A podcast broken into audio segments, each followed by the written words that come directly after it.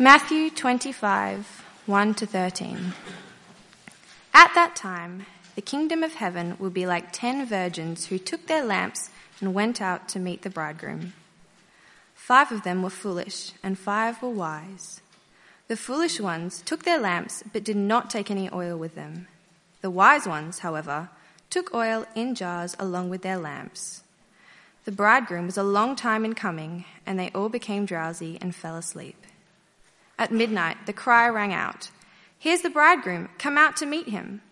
Then all the virgins woke up and trimmed their lamps. The foolish ones said to the wise, Give us some of your oil, our lamps are going out. No, they replied, there may not be enough for both of us and you. Instead, go to those who sell oil and buy some for yourselves. But while they were on their way to buy the oil, the bridegroom arrived. The virgins who were ready went in with him to the wedding banquet, and the door was shut. Later, the others also came. Lord, Lord, they said, open the door for us. But he replied, Truly I tell you, I don't know you. Therefore, keep watch, because you do not know the day or the hour. It's, uh, it, really is so great to be back. Thank you so much. This is um, uh, my last uh, talk in Perth while I've been here, and it's, uh, it's uh, lovely and appropriate to finish it here. Thank you so much. Uh, if you've been to more than one of my things, I'm so sorry. I'll go away for another three or four years, and who knows? And it, it is great being back. Jeff just said, pick a talk. I picked this talk. Randomly, it finishes with a poem. I don't know why, but that's the way it is. it's not my usual habit. and it's great being back. The, being back does make me realize that Uni Church is an easy way to track how old you're getting as as you know, Miranda, who just read, wasn't in you know senior youth group when I was here. Uh, Caleb used to have short hair. Uh, kids in youth group are now getting married. It's uh, it's insane being back and just seeing that that you can track ages very easily when we're here. It's uh, it's very exciting. Another way you can tell you're getting old is you make jokes about being old. I'm very aware of that. Uh, and another way you tell you're getting old is technology. Uh, the youth groups in the UK, people are talking about stuff I've no idea what they're going on about. Uh, and, uh, but also I know with my mum, that's how I know she's so much older than me, is that she doesn't understand technology that I do. One, one plan I've got, and if you haven't got a Mother's Day present, maybe try this, is uh, buy, I'm going to buy my mum a piece of electronic equipment and tell her it's voice activated. Uh, I just think it'd be really funny to see her talking to the kettle. Uh, when, when, it's not, see how long she does that for. And, uh, but one piece of technology we haven't invented yet is a time machine, and I don't think we ever will invent the time machine. Uh, otherwise, we'd know about it now, right? It's one piece of future technology we'd be aware of at the moment. Uh, for example, let's all agree if we have in the future somehow, uh, you know, invented a time machine, let's come back to right now. See, I was hoping that work, but um, we obviously haven't, have we? So what should we do instead? Without a time machine, what is it we're going to do? Well, if you haven't got a time machine, the best thing to do, Matthew 24 and 25. That's going to tell us about the future. That's going to uh, be a time machine for us as we look at the Bible. Because it's all about the future. And Jesus taking his friends and followers into the future. He takes them firstly from AD 33, where he's talking just before he dies on the cross, to AD 70 in the temple in Jerusalem, then it's going to get destroyed. And he warns them to keep watch. Then he takes them not just AD 70, but to the end of time, AD who knows when and he warns them to keep watch again with some parables. And these parables, these sets of stories with a point, will show us that Jesus will come back based on his diary, not ours. And this last little parable, uh, some thought Jesus would be a long time, and they're caught up by surprise. Caught out by surprise. And today's story, uh, that's end of chapter 20, 24. Uh, in today's story, some think he'll be gone a short time, and they're caught by surprise. And I guess if we were rewriting this parable, we'd all have our own version of events of how five girls made the wedding and five girls don't. We all have our own success criteria that we want to measure others by. A popular version of the story might go like this Ten girls were asked to be bridesmaids. They fell asleep because the groom was delayed. When he returned, the five prettiest, thinnest girls were invited to the wedding. The five ugly girls were left outside. That's the story that the entertainment industry will tell us. There are those who are in, the thin and pretty, those who are out, the ugly and the fat, based on how they look. Another version of the story might go something like this Ten girls were asked to be bridesmaids. They fell asleep because the groom was delayed. When he returned, the five most tolerant, most inclusive girls were invited to the wedding, and the five exclusive, judgmental girls were left outside. That story is based on the current kind of cultural oxygen that we're breathing, that you can't say anything is wrong. If you do judge and exclude anyone, we will judge and exclude you. But that's kind of a silly circular argument, isn't it? I'm going to do the very thing that I'm telling you off for. And I think more people are beginning to see that that's a hollow cycle to judge people who judge people. Which, of course, means you judge yourself, which is a tricky situation. Uh, my lovely uni housemates that I shared a house with uh, back in Exeter would retell the story like this Ten girls were asked to be bridesmaids. They fell asleep because the groom was delayed. Five girls believed in the groom because that's what their parents believed while the other five girls studied science, so disproved the groom. And the groom would just crash their party. And so the five girls decided that the groom was just a social construct, a religious crutch, a way to make kids behave. And so, of course, the groom never came. That's how they'd retell it. Would that be you? There would also be the religious retelling of the story. And this is, this is the one I would do probably. Ten girls are asked to be bridesmaids. They fell asleep because the groom was delayed. They woke up. The five good girls had oil for their lamps.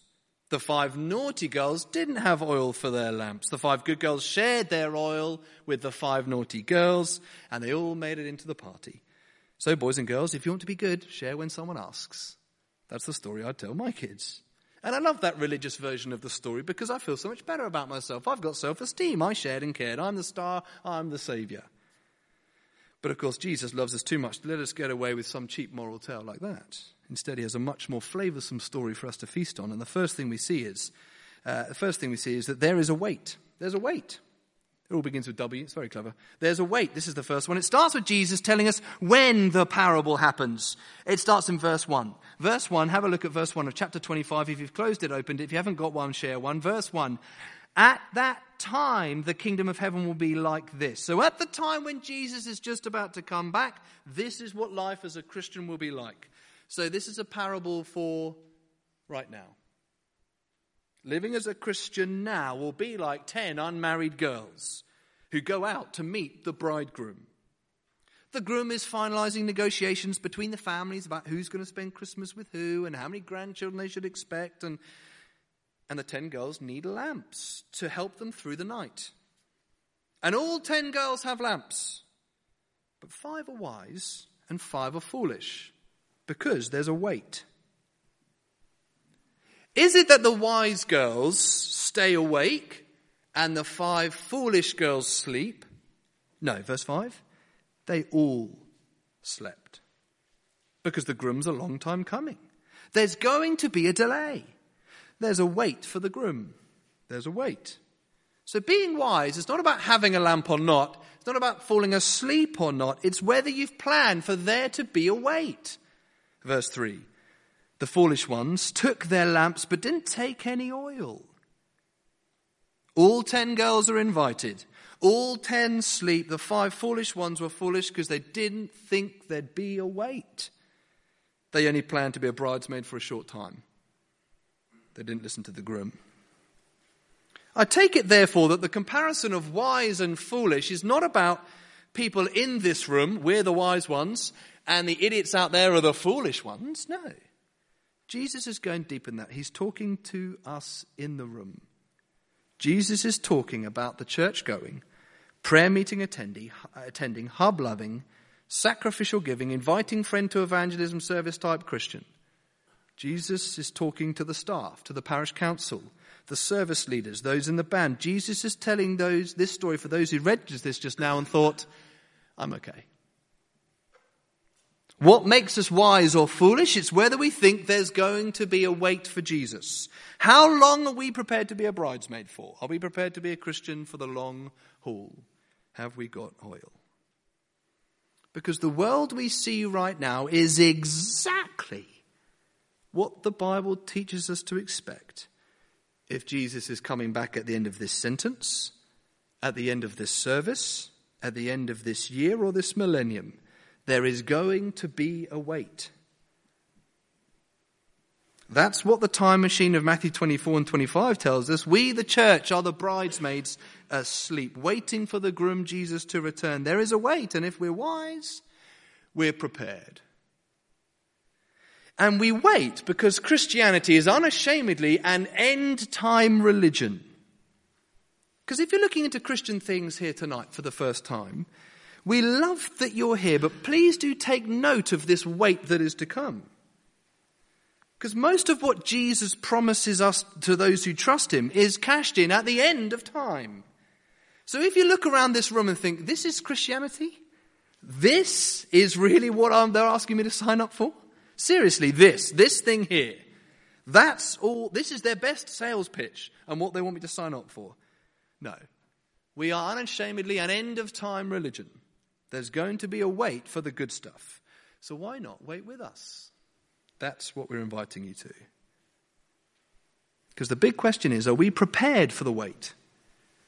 And as we ponder whether we're prepared, our passage shows us a second point. There's only one way. Begins with W again, it's very clever. There's only there's a wait, there's only one way. There's only one way. They've been asleep for a while now, these bridesmaids, and then at midnight the cry rings out throughout the whole little town. Here's the bridegroom, come to meet him. The whole windowless village would have heard this cry, and the maids wake up. Like us, the first thing you reach for on the night is the light. So, grabbing their lamps, they trimmed the cloth that would be wrapped around the end of the stick, and as their torches would be dimming, they go for the oil to re soak their cloths so they can stay alight for longer. But only five of the maids have oil. It's like they've brought 10 torches camping, but only, only five have brought spare batteries. It's like 10 have bought iPhones, but only five have bought chargers. And if you've got an iPhone, you know you need your charger. So they beg the other five maids for some of their oil, but the five wise girls say this in verse 9 no, there may not be enough for both us and you. Instead, go to those who sell oil and buy some for yourselves. Which shows us this we can't rely on other people to get us into the wedding banquet. It's not enough to trust that a friend or your parents have oil. There's only one way into the banquet. Knowing someone isn't the way, being around the wedding party isn't the way, being invited isn't the way. When Jesus returns, we can't shrug our shoulders and say, I had a lamp, isn't that enough? If your closest connection to Jesus is through other people, that's got to change because there's only one way. We must have our own oil. There's only one way. Because if we don't have enough oil, when the groom returns, we'll be caught out. Verse 10 While they're on their way to buy the oil, the bridegroom arrived.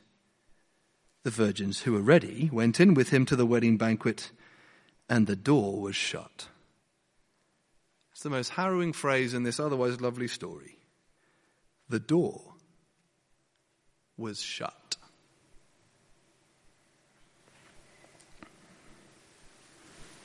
I love playing. Uh, I love playing tennis. Played tennis out here a few times. Some grassy lawns around the place. And one reason I love tennis is, is that second serve. Isn't that a dream? First serve, throw it up. You haven't played in months throw it up and just really whack it to terrify your opponent.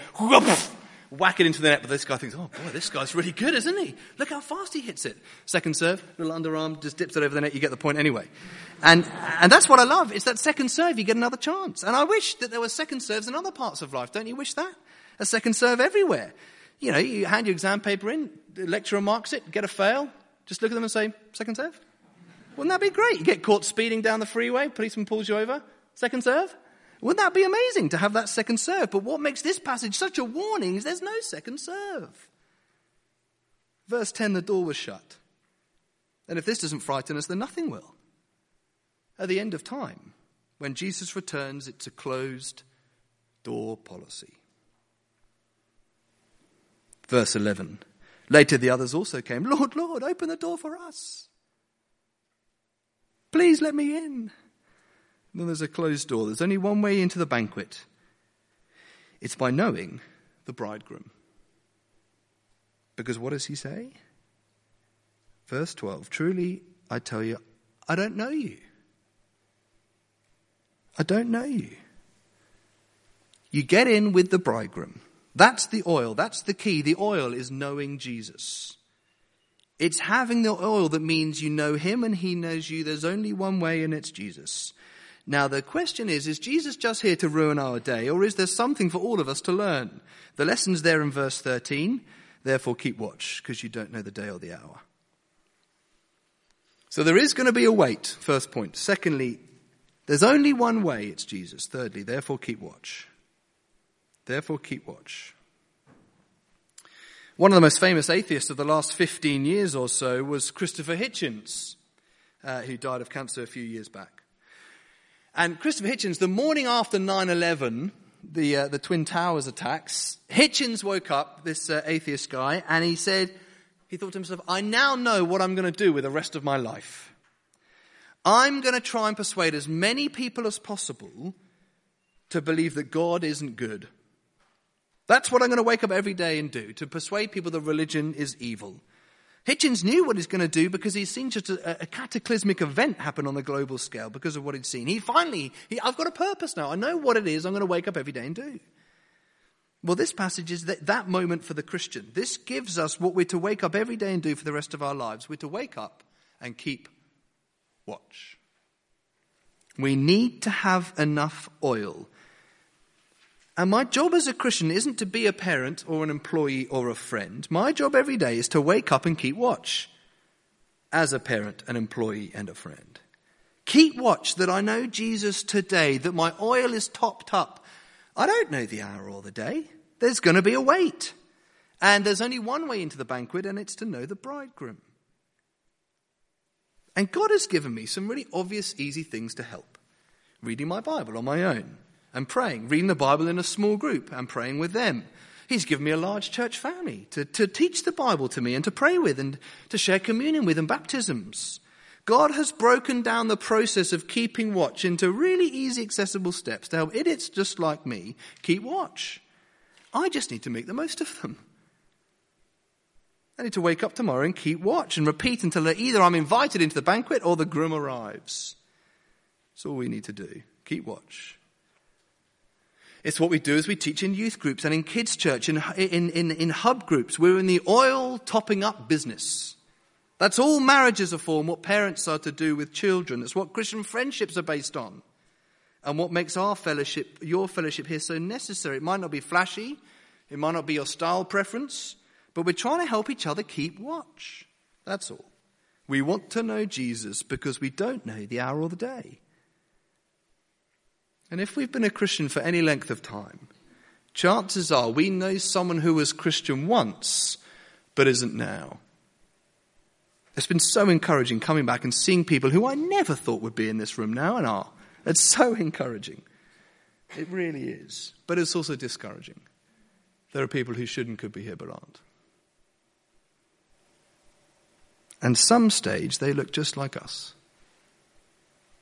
And to end up not a Christian, to end up with no oil, not knowing the groom, it would have happened gradually and slowly and secretly. There would have been a first day where they just began to slip an inch. Not enough to notice, not enough to be seen, not enough to be told off. Not enough to end up where they are now without any oil. It would have been surrounded with excuses and reasons and busyness and arguments. It starts one day with an evangelistic friendship with someone they're attracted to that turns physical, that draws their heart away from Jesus. It starts one day with a few comments about church that turn to criticism that turn to complaints, that turns to complacency, that turns to absence. It starts one day with a promotion and a job, and being away more, and taking more holiday, and hoarding money, and a heart that grows greedy. It starts one day with a desire for good grades that means you revise too much, that means you miss church, and try and look godly. It starts one day with a lustful look that becomes a habit that infects a character. It starts one day with a harmless hobby that is for evangelism but becomes a passion that suffocates other commitments, that consumes a life. But it would have started one day where they just subtly decided to not keep watch. But ends at another day, banging on a shut door. So our job is to keep watch. That we don't ever start one day of an oil leak. It starts one day. Don't let it ever be tomorrow.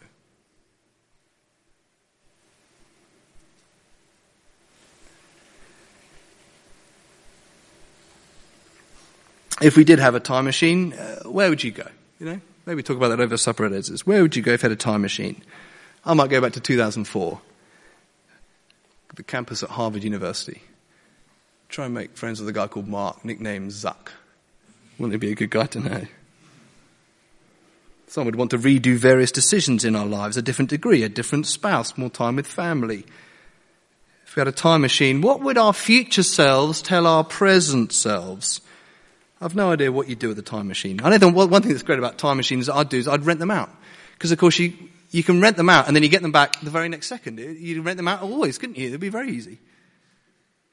I've no idea what you do with a time machine, but I know what these five foolish virgins would do. They'd go back and tell themselves this. Get more oil. Be prepared for the wait of the bridegroom. Know Jesus. He's coming back and we do not know the hour or the day. Keep watch. Know Jesus. Get more oil. Nothing will be as important as that.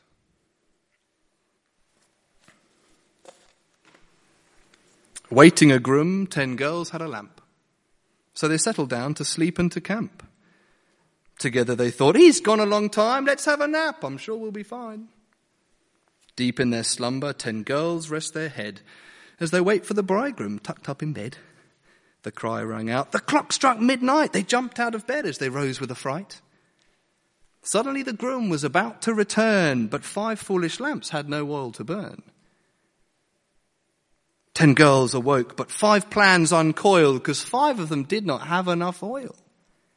The foolish five ran off, some more to buy. As the groom arrived, the wise say goodbye. Hearing the party, the foolish felt poor. So they banged for the groom on the shut banquet door. He said, I tell you the truth, you I do not know. And the maids, dismayed, cried out, Oh no, we are so sad. We'll all be in mourning. We did not keep watch. Let that be our warning.